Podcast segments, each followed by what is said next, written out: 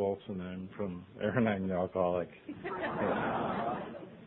yeah, I am from Littleton, Colorado. Actually, my home group is the Happy Weight Group in Englewood, Colorado. I didn't name it. I don't know where they got that name, but I guess it's all right. Um, by the grace of God and the fellowship of Alcoholics Anonymous, I haven't found a need or an excuse to take a drink today, nor have I found a need or an excuse to take a drink since uh, May 28th of 1973, and for that I'm truly grateful. Um, a couple of people that were down at, at Cincinnati Cincinnati breakfast came up and said hello. It was kind of they have an old timers meeting with their breakfast, and uh, I was really happy to see the gentleman with 42 years. There was a there was a guy down there um, in Cincinnati that was sober 45 years that had sobered up when he was 52. Uh, he was trying to pick up my wife. Uh,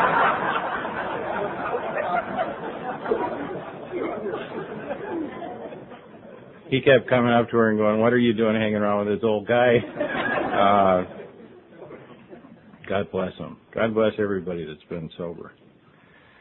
Uh, I I really traveled all this way and and went through the Chicago airport once again uh, to come here and talk about recovery.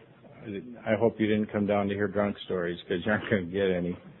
Um, I think the only worthwhile thing for me to do to to come away from my family on weekends like this is to is to share the message of recovery in Alcoholics Anonymous, and that's what I intend to do. Um, I want to describe one drunk. The, the drunk isn't even me. Um, I think because it's important. Um, this uh, I I I knew this guy. He uh, he'd been a drunk since he was in his early 20s and uh, chronic. Um, had been married uh, somewhere between seven and nine times. Um, women just thought this guy was great until they got him home, uh, and then they couldn't get rid of him fast enough. I don't, I don't know what his deal was about women, but I figured he's he had something in there that told him he had to marry him which is fine. Uh, he had two children, a boy and a girl from his first marriage. Um, and he he drank chronically all his life, never found his program. When he was in his early 60s, he was living in a tar paper shack in Savanna, Illinois, right on the Mississippi River, with a cocker spaniel and an old pickup truck and uh, and one day a couple of his drinking buddies went out there and found him, and he had had a massive stroke as a result of his alcoholism. And they took him to Clinton, Iowa to see what they could do for him and eventually transferred him to the Grand Army home in King, Wisconsin. Uh, to spend the rest of his life. He was paralyzed and uh, he couldn't speak. Yeah, well, actually, he was half paralyzed, and so they put him in a wheelchair. And uh, and in the ensuing 15 years, um, not one of his ex-wives ever came to see him. Uh, his son or his daughter would come to see him occasionally, and uh, he had a brother that lived close that uh, would come and see him occasionally a couple of years ago, he uh, he started developing uh, gangrene in his extremity, or he didn't get gangrene. He lost the the uh, blood flow in his extremities, and so they went to his brother and they said, "We're going to have to amputate his foot, uh, otherwise he'll get gangrene and he'll die from it." And so his brother said, "Well, go ahead." And so they cut his foot off, and it wasn't very much longer where the the portion of his leg that was remaining started to turn black and his other foot was turning black and the doctor came back to his brother and said um, we're going to have to take his leg off uh, up into the thigh somewhere and we're going to have to take his other foot off. Um, let me tell you what else is going to happen. As soon as we do that, he's going to start losing circulation in what's left of his extremities, and and at some point, where uh, there's really going to be nothing left to do.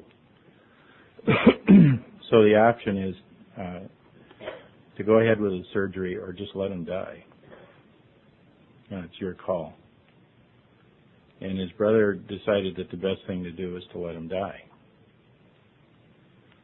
Well, he knew that.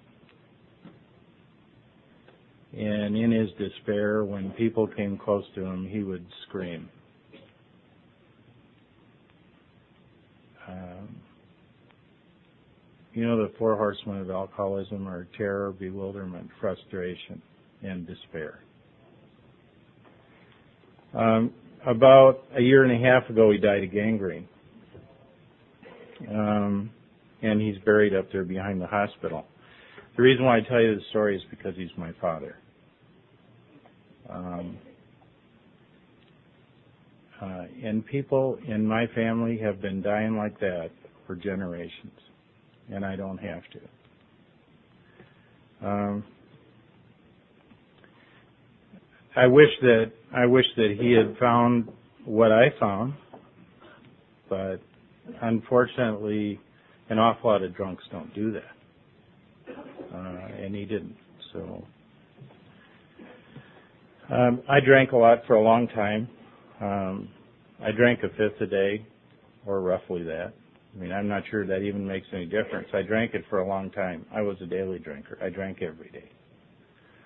I drank out of control. I had blackouts. I abused all those people around me. I did everything the drunks do. Um, I did it for a long time and I despaired of it. And in 1967, I started looking around for a solution. I've always known that there's a solution in Alcoholics Anonymous. I've known it intuitively. Um, I I started going occasionally to meetings in 1967, and from that point forward to 1973, when I got sto- sober and stayed sober,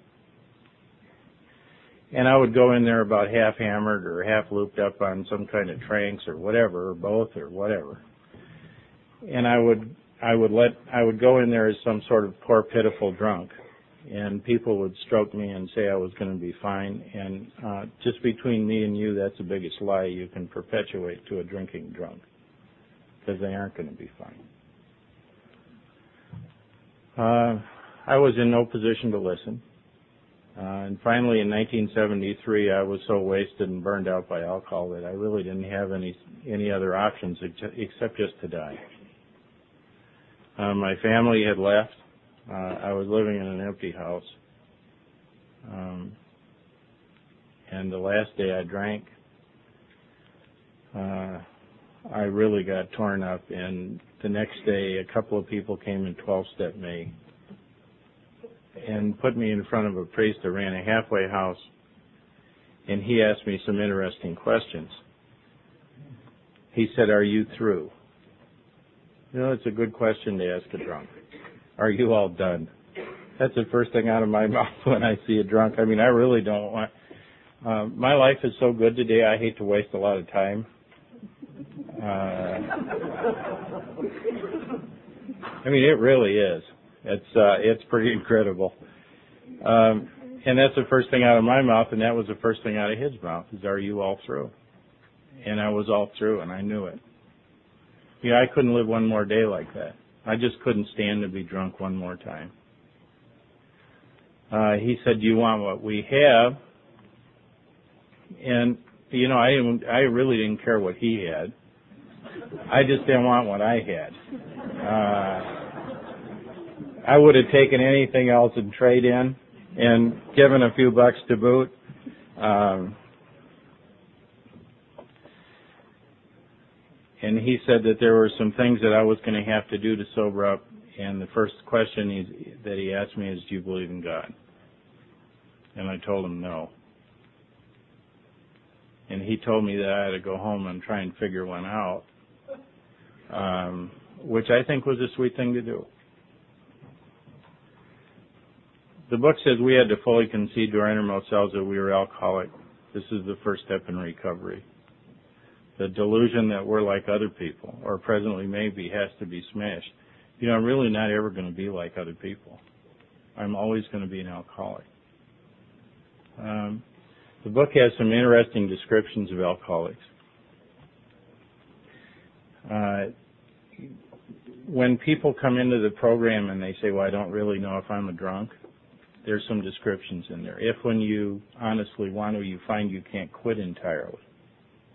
Okay? That means that if you say, I'm never going to do this again, do it again. Uh, or once you start, you have little control over the amount you take. Which means, I'm going to go have two drinks on the way home, and I don't get home, and I don't have two drinks. Uh, uh, it says if those things, either or those things is going on in your life, you're probably an alcoholic. There's a description in the book of, it mentions casually social drinkers. I always think that's funny. Um, I have two older sons that are social drinkers. They drink a beer and they leave half of it sitting there. It just drives me nuts. Uh, I, I, you know, I go, aren't you going to drink the rest of that? And they go, I don't think so. Uh, Uh, the book talks about a heavy drinker. This is a heavy drinker, not an alcoholic. It says that that person can wind up in uh, in a hospital for alcoholism. They can wind up in front of a judge uh, for divorce or accidents or whatever. Uh, they can have all kinds of problems um, with relationships and jobs and things like that. Um, but if there is a sufficient enough reason, they can stop. And they use the example of a doctor telling them they have to quit or a loved one saying, stop now or I'm gone. If there's a sufficient reason, they can stop. But what about the real alcoholic? The real alcoholic can't stop. And at some point he will lose all control. Um, I I belong to a group that does the work over and over again. Um, we believe in steps, and it, incidentally, that's really what I came here to talk about. Um, uh, this is what I believe. I believe the 12 steps are spiritual exercises, and they're to help me get closer to God. Um, we are at some disadvantage because every alcoholic that I've ever met uh, feels that if three is good, 12's better, except when it comes to steps. Uh,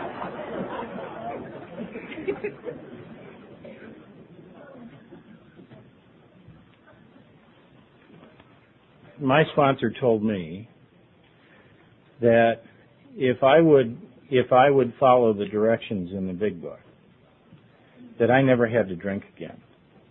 But he said, when you follow the directions, follow the directions. And there is no room for poetic license. That means you do it just the way it says to do it. And then you don't have to drink anymore. And I found out incidentally that following someone else's directions that I didn't agree with had some real spiritual value. Because I never had to drink again. Uh, when I when I came to Alcoholics Anonymous, it wasn't difficult for me to see I was an alcoholic. I knew it in no uncertain terms. I mean, I'd just been living with it. But what happens today? I'm 18 years sober, and I go back through the work, and I have to, you know, I don't start at four. So, what's my perspective today on the first step? Am I really an alcoholic? It always makes people a little uneasy because but I have to take a look at that. You know, and I, you you need to do what you do, but it's important for me to consider that I may not be. Because if I don't have a solid first step, I don't think I have anything. And so I go back when I'm in that process and I look at it again. And I see myself with my wife and two young sons, and she's asking me, if she can please have some money for groceries because we don't have anything to eat. And I'm telling her, no, I can't. And she'd say, it's only two bottles of booze. And I'd tell her I'm sorry. Or that my sons needed clothes to go to school. And I couldn't give them to them because I had to drink. And it was only a bottle of booze. And when she said, I'm going to leave you because I can't stand to live with you anymore, um, I asked her what was keeping her. Uh, when the doctors in Minnesota told me that I would be dead in four years from a heart attack or a stroke because my cholesterol level was way over 400. Uh, it didn't even slow me down. There's nothing. I don't care. Death, uh, uh, abandonment. There's absolutely nothing that an active alcoholic's afraid of, in my estimation. That's why you can't scare a drunk. You know, if you want to go tell them war stories, that's great, but you aren't going to scare them. We all got our own war stories, and they're all going on in here. Well, I'm a real alcoholic. And I'm willing to look at it, and that's what I do every time I go through the work. Um, the step two in Alcoholics Anonymous talks about being even willing to believe. When I came into AA, uh, uh, and this priest asked me if I believed in God, and I told him no, and he suggested I go find one. Uh, I was willing to go find one, not because I wanted to find one, but because I didn't want to drink anymore. And so I remember going home and sitting there having hallucinations, incidentally, and uh, and really hairy ones. I've never seen anything like that on Saturday morning cartoons yet. Uh, uh, and trying to trying to figure out how to communicate with God. I was trying to touch him somehow, and I didn't know whether you had to speak in Old English or New English or be on your knees or your back or your stomach or sitting or standing or what to do. And so I tried them all, hoping that he would listen if he was there. Um, the book says if we're even willing to believe upon this simple cornerstone, a wonderfully effective spiritual structure can be built. And I believe that's truth. That whole spiritual structure is based on a willingness to believe. Um, it talks about power. It's just that stuff's wonderful. You know, it's really a great book. I have to tell you that. you really ought to read it. It's uh it says lack of power is our dilemma. It, I think he has. I think when Bill Wilson wrote this, he had this just wonderful uh, attempt at understatement. Lack of power is our dilemma. Go to a new drunk who's sitting there slobbering on his shirt, and say, "Tell me about all the power you have in your life. Uh, do you have the power to get a job? Do you have the power to stay in a relationship? Do you have the power to put money in the bank? Do you have power, enough power to have other people want to be around you? Uh, do you have the power just to take care of yourself? And then you see that the, that lack of power truly is our dilemma. You know, lack of power, the the uh, the fallacy in that is that I always thought the power was mine. You know, a lot of us grew up on that kind of Jack Armstrong bullshit, where it was where it was just like, I'll do it. And so we go out there and do it and fall flat on our face and wind up in an intensive uh, uh, care ward. And um, I don't have any power. I don't have any power today. You know, I am sure glad God can do for me what I can't do for myself because I can't get up here and do this. Uh, it talks about power it describes the power. It says that power which is God. So I know what the power is. I know what to plug into or what I'm plugging into. Um, it talks about once we make this decision about willingness to believe, that we feel new power flowing in. And then it talks about people who, where the central fact of their life is the, is the presence of God And it says that those people have power, peace, happiness, and a sense of direction. Okay? That's wonderful. That's everything I ever wanted. Power, peace, happiness, and a sense of direction. That means I know I feel good and I know which way to go. And then it talks about what you can do with it, the family afterwards. It talks about people laughing at sort of, well, inopportune times. You know when you hear some guy saying, and then I broke my leg and fell under the truck and got squashed.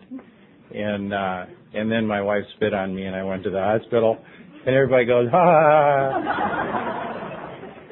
and it talks about having a good time. Uh, why shouldn't we? It says we have re- we have recovered, and we've been given the power to help others. To the best of my knowledge, there's no place in that book that says I have the power to help myself.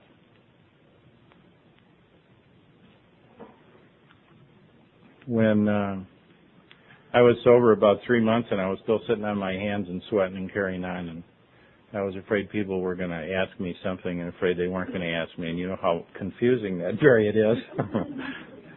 and uh and my sponsor said, "Why are you sober?" And I've always been in sales or marketing, and so I gave him the sales and marketing answer, which is, "It's because I'm a member of Alcoholics Anonymous." And he said, "Horse manure."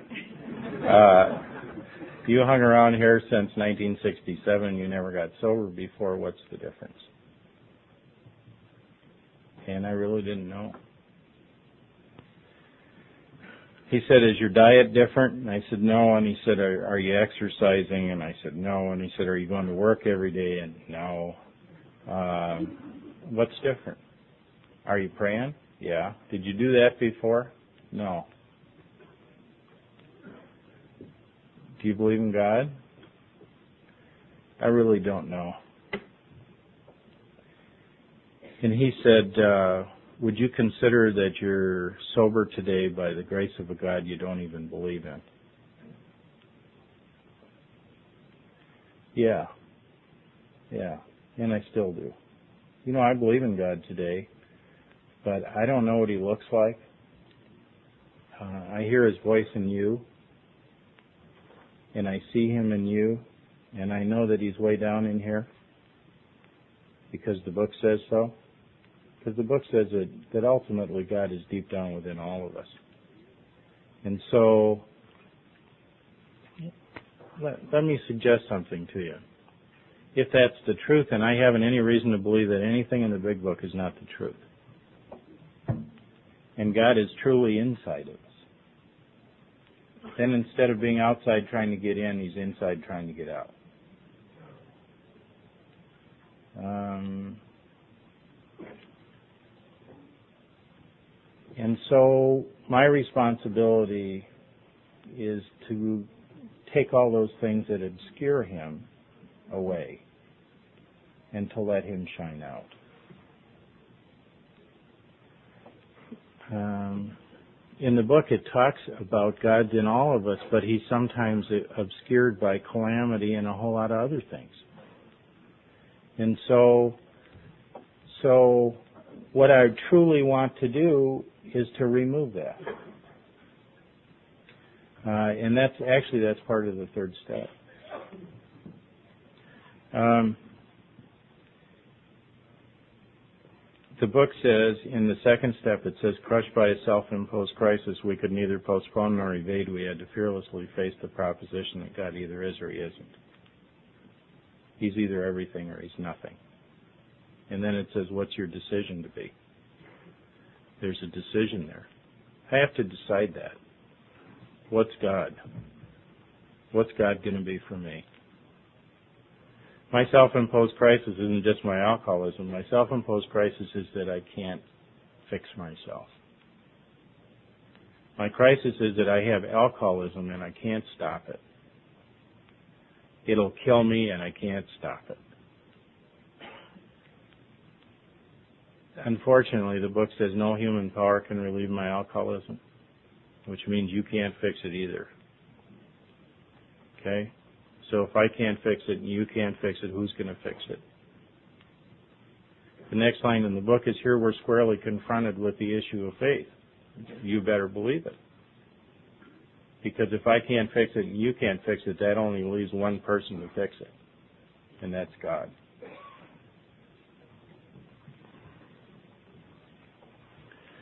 Um, the book starts talking about what alcoholism really is in the third step, and it, it says selfishness, self-centeredness, that we think is the root of our problem, and it starts talking about the actor.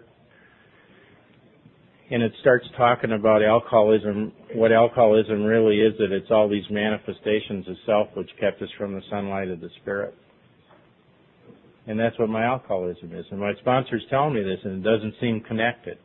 He said, you know, uh, once you make a decision to live by spiritual principles, which is what the third step is about, you're going to be faced with selfishness, dishonesty, resentment, and fear, and that's what your alcoholism is. And if you if you go about removing that with God's help, you don't ever have to drink again. You don't you don't even have to want to drink again.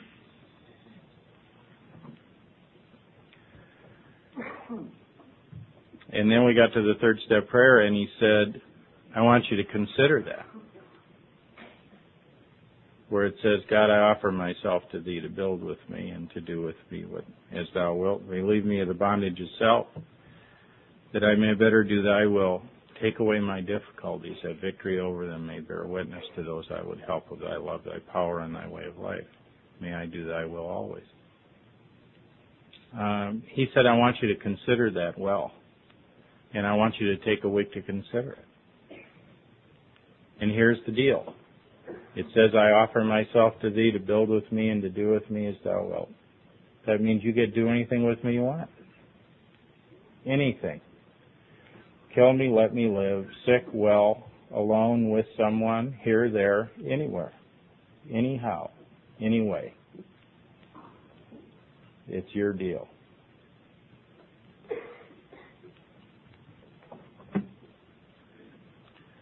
Relieve me of the bondage of self that I may better do thy will. My bondage truly is self. I'm so focused on me I can't see you. You know, I spend my whole life pole vaulting over mouse turds. Uh, the the problem is that when I when I look at my own problems, all of which are of my, of my own making, I want to lend drama to them to apparently lend credibility, lend credibility to my life. And it doesn't make any difference. It was interesting because I was telling Diane, she, she, she was asking me, do you get nervous when, when you do this? And I went, it really doesn't make any difference. it really doesn't. Um, I think that God thinks that this is all a pretty big joke if you want to know the truth. Uh, uh, it's just not necessary to put all that drama in your life. I'll tell you at some point in your sobriety, you'll start looking at your energy and what's available. And, and you'll start seeing what you want to lend your energy to. Uh, and, and you'll look at some things that you've done in the past and you'll say, I really don't have to do this anymore. Because they just absorb an enormous amount of energy and they make me tired. And let me just throw something in here. When you're working with somebody, I'll give you a good barometer to tell whether they're trying to get well or not. When you walk away from someone that you're working with and you feel less energy than when you started, they're probably yanking your chain. Okay? And if you feel energized when you walk away from them, they're probably trying to get well. And why don't you see if that works? You know, I used to work with people and I'd walk away from them and I'd just feel like somebody yanked me through a keyhole it was just like somebody stuck you through a wringer and you'd come out of there and you just wasted it and they'd go, oh, this is great. Well, you can tell where they got all their energy. Uh, but if you got somebody really trying to get well, they'll walk away with as much energy as you do. You both walk away energized. And it's because you're not at cross purposes. Um,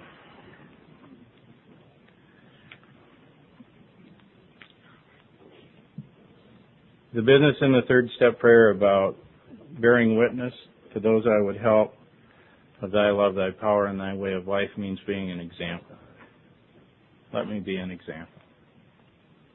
Let people look at me and see that that 19 years ago, this guy was all burnt out and had nowhere to go. And today, through your love, my life is really significant. I mean, it's better than anything I've ever, I could have ever dreamed about. And let people see that, that there is hope, that there truly is hope in this. Um, there's a line in the book that says, and go on about the business of living. You ever see about it? People in Alcoholics Anonymous, uh, they'll get sober, but they won't do anything. I mean, they just sort of vegetate. Well, I'm sober. Uh, that's great, but uh, what are you going to do about it? Um, God gave us this wonderful gift of sobriety. And at least in my estimation, if if we don't go on about the business of living, which is what the direction is in the book, it's just like slapping God in the face.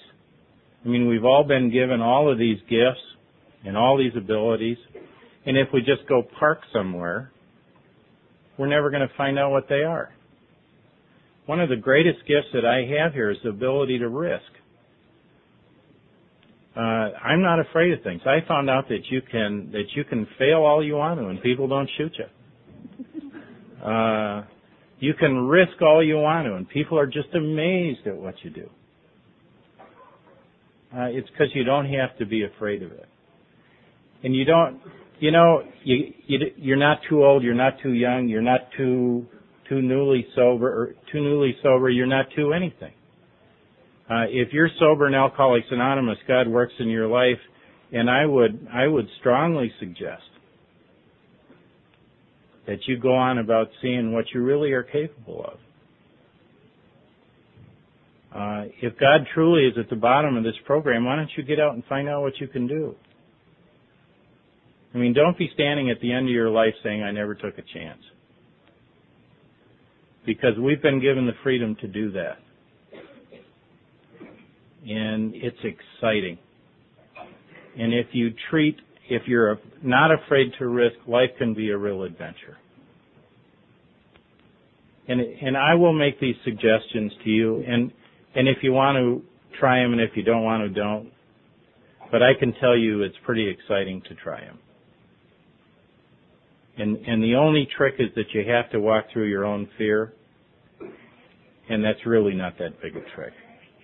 It's sometimes it's getting one foot in front of the other, but you can do it. Go out and see what you're capable of. God didn't give you all the sobriety just so you could park in an AA clubhouse for the rest of your life. Well, I should have never got off on that. Uh, um, well, as long as I'm off on it. Uh, you know what Alcoholics Anonymous likes attract? Uh, all the people who want to get well hang around with the people who want to get well, and all the bullshitters hang out with the bullshitters. You ever notice that? Always look and see who you're sitting next to. Uh,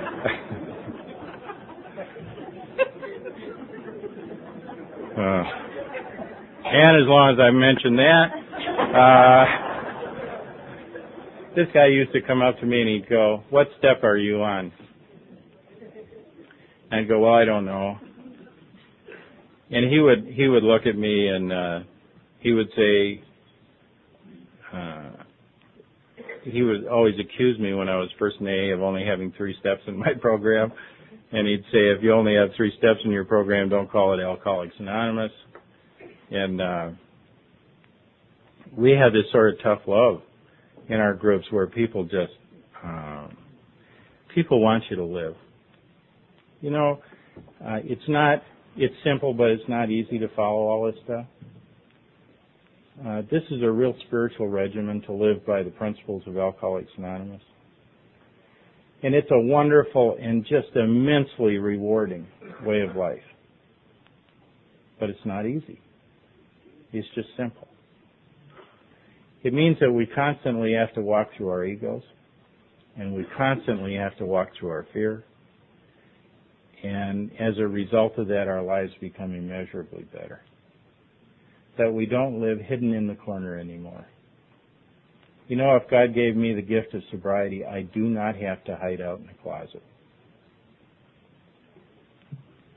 uh, I went and took the third step with my sponsor, and it, it really was scary for me because I thought he told me my life would change if I if I made that decision, and he said that I had to get down on my knees with him and hold his hands and say this prayer to him, and he said if you do that, your life's going to change, and I believed him and I was afraid of it. Um, I don't want to let go anything that I have. You know, every once in a while, uh, God will say, uh, let go of that, Bob. I've got something a little better for you. and I'll go, no, thank you. and he'll say, no, no kidding, Bob. Let go.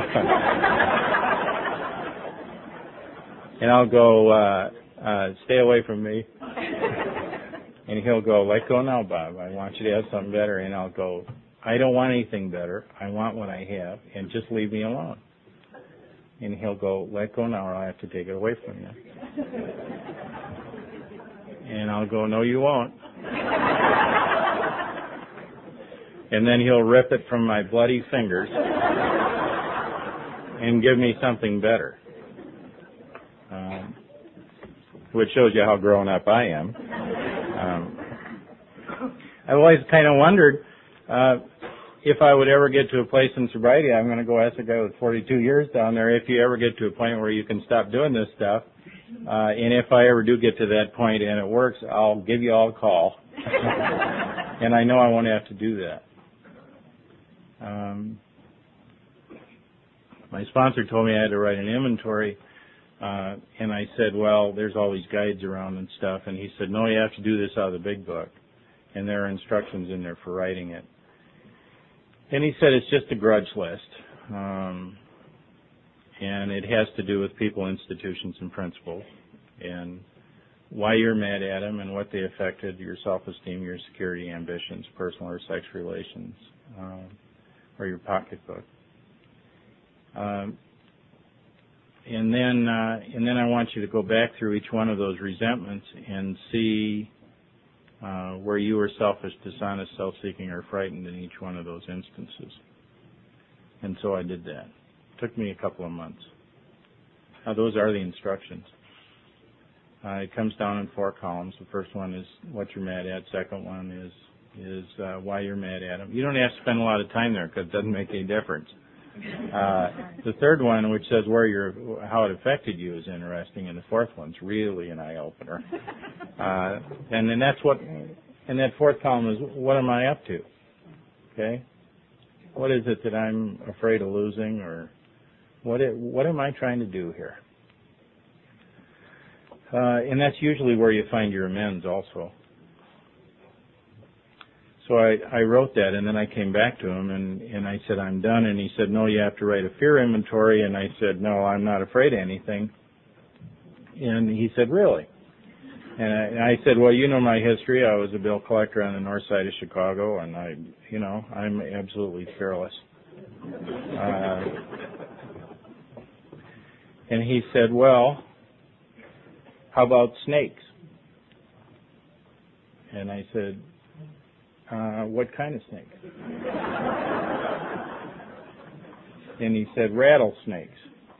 And I said, um, I wouldn't want to be in a closed space with one. And he said, well, just for the fun of it, write down snakes.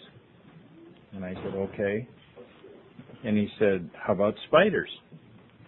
And I said, you mean like black widows? And he said, yeah. And I said, I wouldn't want to get bitten by one. And he said, well, write down spiders. And so I wrote down spiders, and he said, "How about failure?" Oh, cheap shot.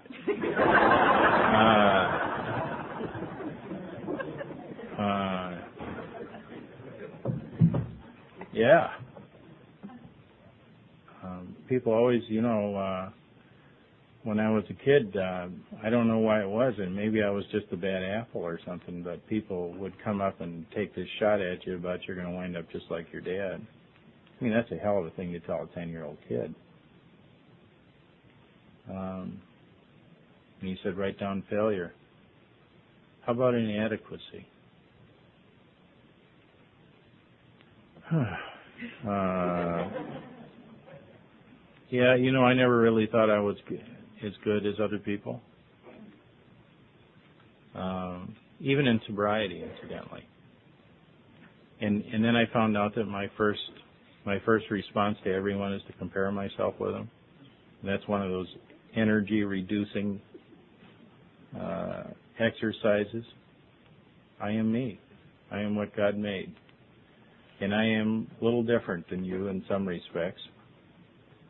But we are truly all the same. Uh, and I am no better or no worse than you. Uh, God has no grandchildren. We're just we're just all the same. We just look a little different. We're a little different age, and we're a little different this and a little different that. But we are truly all the same. Um, and he said, "What about women?" Uh, jeez. Yes. I had always been afraid of women. Um, how about little children? Well, just the real small ones because I'm afraid I'm going to drop them. Uh, how about homosexuality? Well, you know, I didn't know much about it and it scares me. He looked at me and he said, Is there anything you're not afraid of?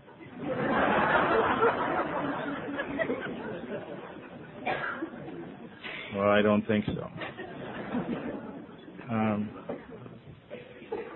it's interesting, and, and look at a drunk and see this. I mean, it. I I would encourage you all to test everything that the Big Book says. Here's what it says about fear. It says fear is an evil and corroding thread.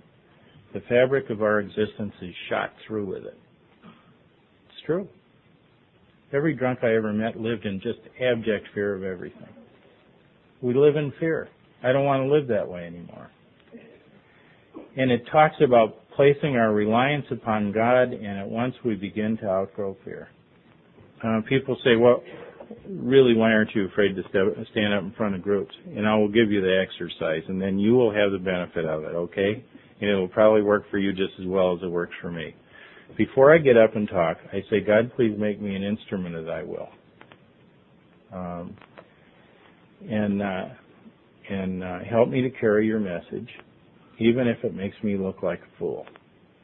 Okay? Which is my worst fear. And I I always feel like a child because I have this view of God as a father. And and I feel like I have one arm around his leg and he has one hand on my shoulder. And that I am in his presence and that nothing can touch me that he doesn't want to touch me and that his his interests for me are only the best. And it, it's real hard for me to be afraid under those circumstances. I'm not trying to, I'm not up here trying to protect my ego, and I'm not up here trying to entertain you. I'm really just trying to share with you that God wants us all to be sober, and if we're willing to participate in some spiritual growth, which only requires us to follow the steps of Alcoholics Anonymous in their directions, that our lives will become better. And it is my experience that if I can learn the stewardship required to handle the gifts that God can give them, give me, He will give them to me. But He will not give me something that will kill me. Now when I got sober, I wanted a million bucks, a Ferrari, a nymphomaniac, and a mansion. Um, any one of which would have killed me on the spot.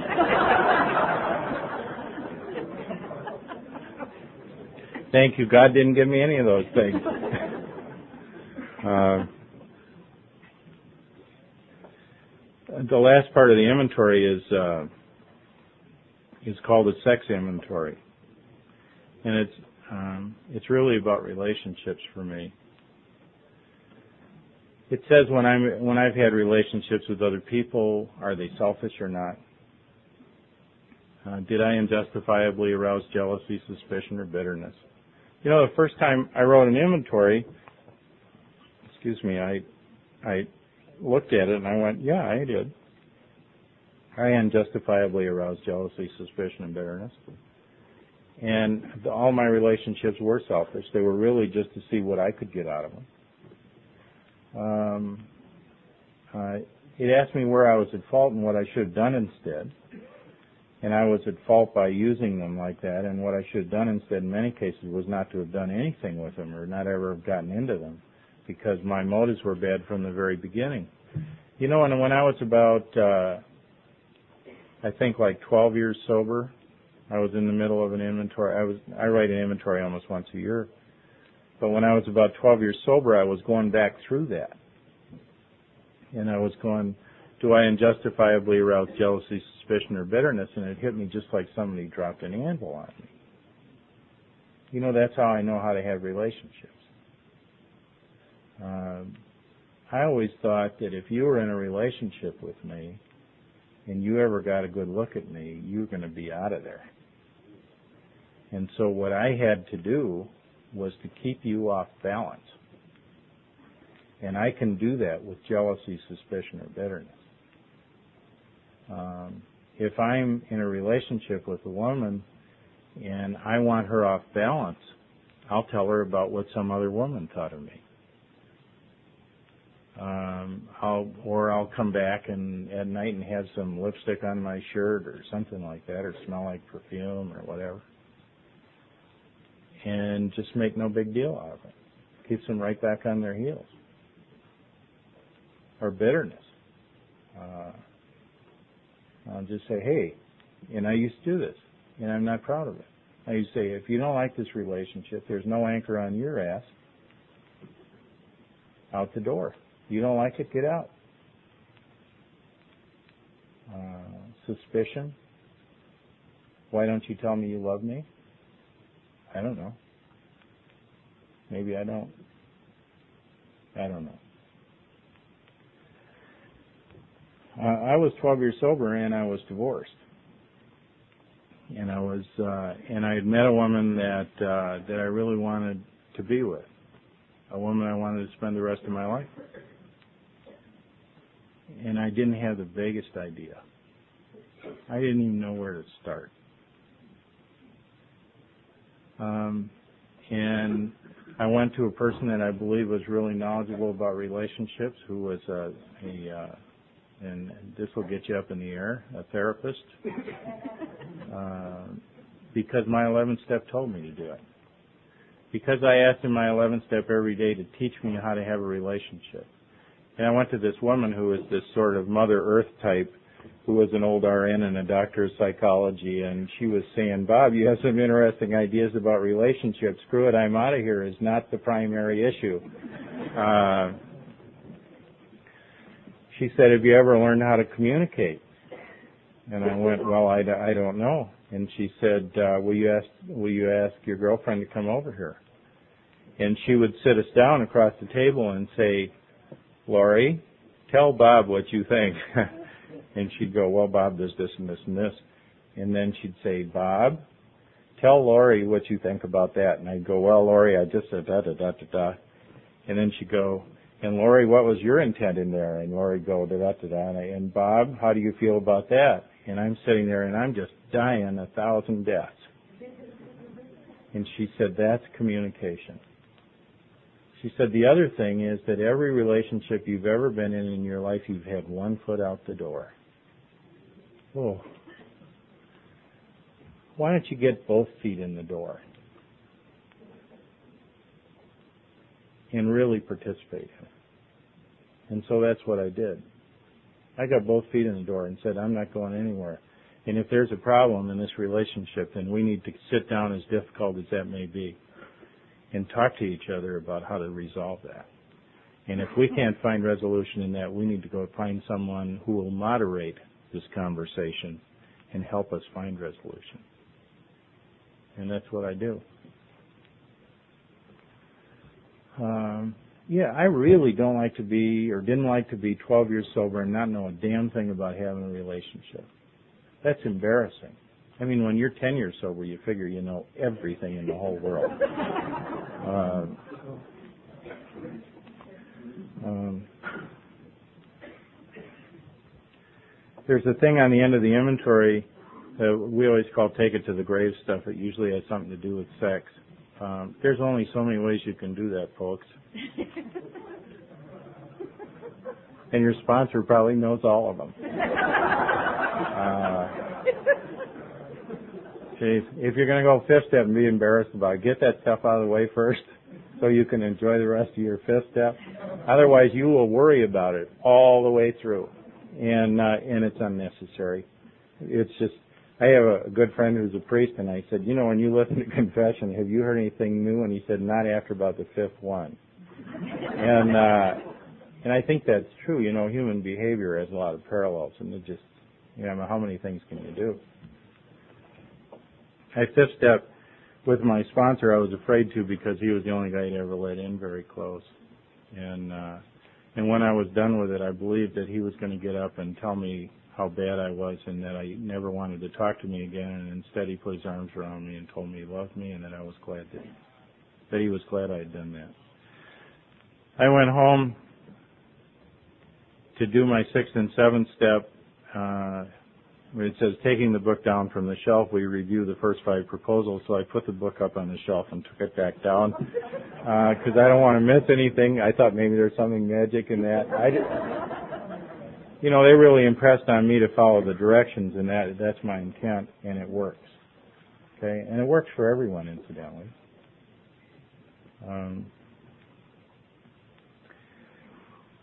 uh,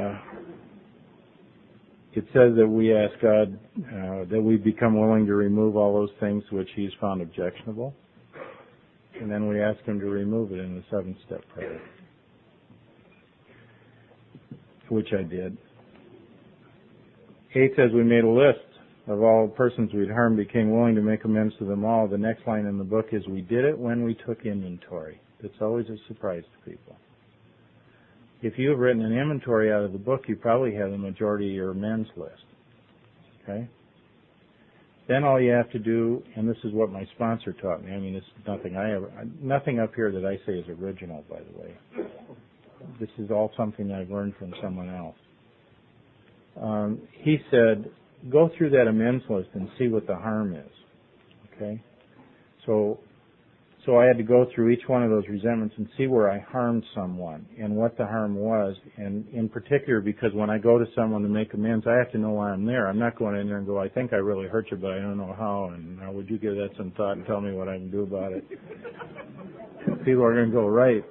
What do they teach you there? Um, so I had to know what I was doing before I went there. Um, uh, I had to go see my father at the Grand Army Home and and when I talked to my sponsor about it, he said, "Why isn't your dad on your amends list?" And I said, "Because he's the guy that did all the harm." You know, I was just a kid, and he was the guy that abandoned me, and he's the guy that used to call me up drunk on my birthday and slobber all over the phone, and I just don't think I ever harmed him. And he said, "Well, what did you do when he called you up?" And I said, "I'd hang up on him." And he said, "You know, as uh, as drunk and as out of control as your dad was, he always tried to touch you every year on your birthday. And he was trying to communicate with you and tell you that he loved you and all that. Even in as bad a condition as he was, he always tried to touch you. What did you do? Well, I, just hung up on him. And uh and he said, Well, uh, you owe him an amend for not allowing him near you because of his alcoholism. And I said, well, he's already had this stroke and he's not capable of understanding any of this stuff. And he said, what difference does it make? When we make amends, we clean off our side of the street. We don't clean off someone else's side of the street. We do ours. And he said, I don't care if he understands or not, go make amends to him. So I got in my car and drove to Wisconsin to make amends to him. And when I went to see him, he was in a wheelchair. And I walked in and I said, Is Bob Olson here? And that's his name also. And uh and they said, That's him over there and I went over there and he just sort of looked up at me for a minute and I said, Hi, I'm your son Bob. and I'd like to talk with you. And we went off in the corner in his wheelchair, and I said, I'm an alcoholic, which is what the book says I should explain when I'm about making amends. I said, I'm an alcoholic, um, and I want to talk to you about some ways that I've harmed you. And when I told him that I was an alcoholic, he got very sad, and I'm absolutely certain that he understood. And I said, but I have found a way of life where I don't have to drink anymore. And I found it in Alcoholics Anonymous. And he became very animated. And I said, I believe I've harmed you because I've held you at arm's length because of your alcoholism. And I didn't understand it until it was our alcoholism. And I regret having done that. And I am willing to do anything that's necessary to balance the books. Uh, it wasn't long after that that he was unable to understand, but I knew he understood. And I'm glad, I'm really happy that I had the opportunity to do that, as difficult as it was. When I got sober, I owed a lot of amends, financial amends, big ones. Back then, you know, that's in 1973, I owed $14,000 and two and a half years later, I was still trying to pay it off, and I was on a regular schedule where I was paying out so much every payday. And I got about twenty five hundred dollars left, and uh, and I was down at York Street, which is kind of the AA Mother House in Denver. And I was telling everybody what a big damn deal I was, and uh, how good I had been about paying off my amends and everything. And anyway, they had a boat show in Denver. I've always been nuts about boats. And uh and we rarely went anywhere during those years because we I had to pay so much off in amends. And and anyway, we decided to go to this boat show and the Bassmasters were having a raffle on a bass boat and it was like three tickets for 10 bucks I think and and they had 10 bucks of my money before I remembered pulling it out of my pocket. And I was cursing myself for having given that money away. And the next day they called me up and told me I won it. And I went down to the the the uh, sporting goods store where the boat was, and asked them asked the Rebel Bass boat dealer how much that boat was worth, and he said twenty four hundred dollars. And then this Texan came up to me and he said, "Would you like to sell the boat?" Well, now I had my two sons with me, and they were crawling around in the boat going, gee, is this ours, Daddy? Are we going to have this boat? We're going to go fishing. Isn't this wonderful? Gee, this is just really great. And this Texan's going, you want to sell that? And I said, for how much? And he said, I'll give you $2,500 for it. Um, so what do you do? Huh?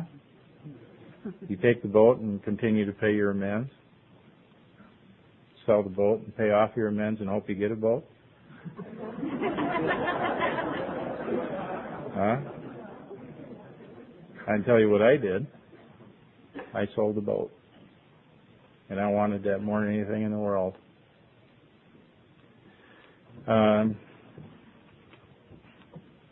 you know, it was uh, probably a year later I got a 17 foot cobalt that would you could troll it with that boat at about 60 miles an hour. It had a V8 Ford in it. It was, geez, oh, geez.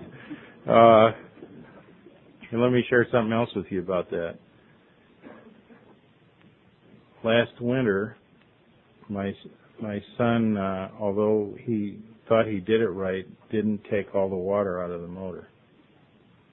And it gets very cold in the mountains in Colorado. And it broke the block. Okay? And he was afraid to call me, my oldest son. And uh and finally he did and he said, Dad, I broke or I cracked the block on the boat. Uh, I'm really sorry, I don't even know what to tell you, I'll take care of it. And I said, Don't worry about it. And he said, Why not? And I said, Because the day that I allow something to get in between the relationship that you and I have is the day that I've forgotten everything that I ever learned in Alcoholics Anonymous. I don't care about things. I truly don't. You know it's nice to have them?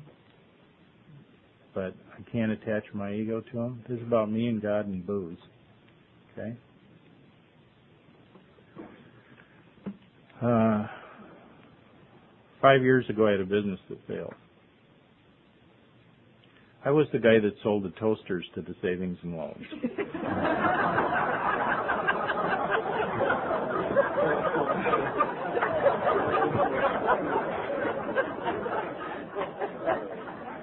and boy, did the wheels come off of that deal. Oh. I wound up owing a quarter of a million bucks. And I'm going, now what do I do? I'm 13 years sober. I'm, I'm in debt up to my ears. I had started a little silk screening company, and I was doing some T-shirts for people. Um, and what I did was I became willing, and I started to pay. And uh, and a year and a half later, it was gone and the little silk screening company is now a contractor for Ocean Pacific and Bugle Boy and Gitano. And I print 40,000 shirts a day. Um, and I don't know anything about the screen printing business. I, I mean, a guy named Olson from Wisconsin in the garment business is strange enough, but uh, I went to my sponsor and I said, Don, you know, uh, I remember how tough it was to pay off that fourteen thousand dollars when I got sober, and here I got saddled with a quarter of a million bucks, and it was gone in a year and a half. How do you explain that? And he said in his customary response, it doesn't require explanation. And I said, no, tell me, how can that happen? He said, it's very simple, Bob. God's got all the money he needs. God's got all the money he needs. You know, I've been talking too long here, and I'd like to tell you about 10, 11, and 12, but I, I would, I would much more like to tell you about today. Um, when I was uh, when I was in the depths of alcoholism, active alcoholism, I used to every once in a while be able to dream about how I truly wanted to be and where I wanted to live and how I wanted my life to be. And on those occasions when it would work, and that, those were not, those were few and far between, I would sit there and think about myself in a, living with a woman that I lived in a nice clean house with a couple of sons that I could teach how to hunt and fish. And um, and that I, it would be nice and clean and quiet, and um, that there was love and understanding and communication and things like that in that house, and that uh, that maybe I could be in business for myself, and that my peers that I would have the respect of my peers. Um, and that uh, maybe even a sports car or something, you know. Uh, but that my life would be quiet and meaningful. And my life is like that today. You know, I live, I live in a real nice house. It's nice for me. Uh, with a woman that I'm absolutely nuts about, that I will talk to even in the toughest of times. and that we will sit down and try and repair our relationship on an ongoing basis. You know, it's truly all right to love your significant other. It is. And it is truly all right to try and help them make their life as meaningful as possible and to make their life as happy, joyous, and free as you can. And that the greatest that the greatest joy comes from helping others, not helping ourselves and that is the truth, and if you don't believe it, compare them. I have five sons 28, 23, 3, and two that are 10 weeks old.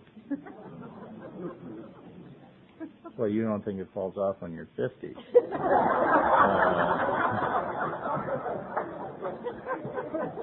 Um, I'll tell you what, the twins are named Andrew and Alexander, and I'd show you all a picture, but it'd take too much time. Uh, and people are coming up and going, Andrew and Alexander, oh, very tricky, AA. We never even thought about it. Uh, anyway, they are the joy of my life. Um, I have a wonderful relationship with all five of them. Uh, what I really want to share with you is that is that this is about following the directions. No, they when Bill Wilson sat down, he took a lot of stuff from from the Book of James and Emmett Fox, and he took a lot of different stuff, and they were all these old spiritual principles that have been working for people uh, for millenniums. Uh, these are things that have made people's lives better, not just alcoholics, but people's lives for thousands of years. The basic same principles. And he just put them in an order that makes sense to alcoholics. So, so there's a description in the second step, uh, and it talks of, they're called a bedevilment.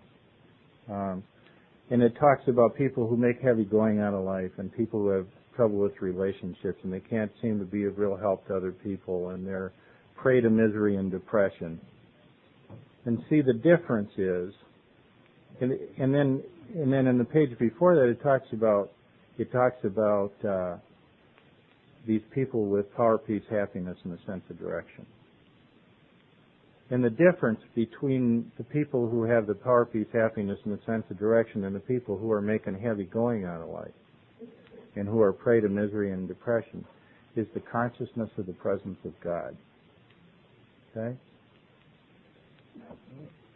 There's a line in the book that says willingness is the key. And I, when I first came to Alcoholics Anonymous, I always wondered why.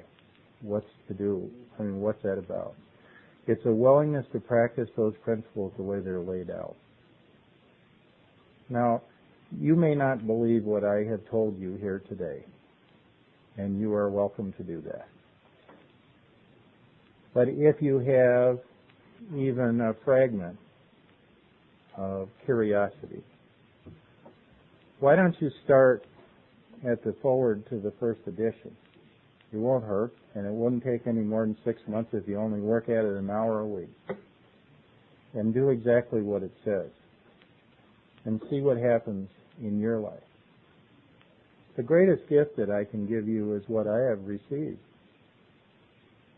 Um, I live a life that is so uh, significantly better than anything I would have ever given myself that I can't even begin to tell you the joy I have in that when I have enough presence of mind to see what I have.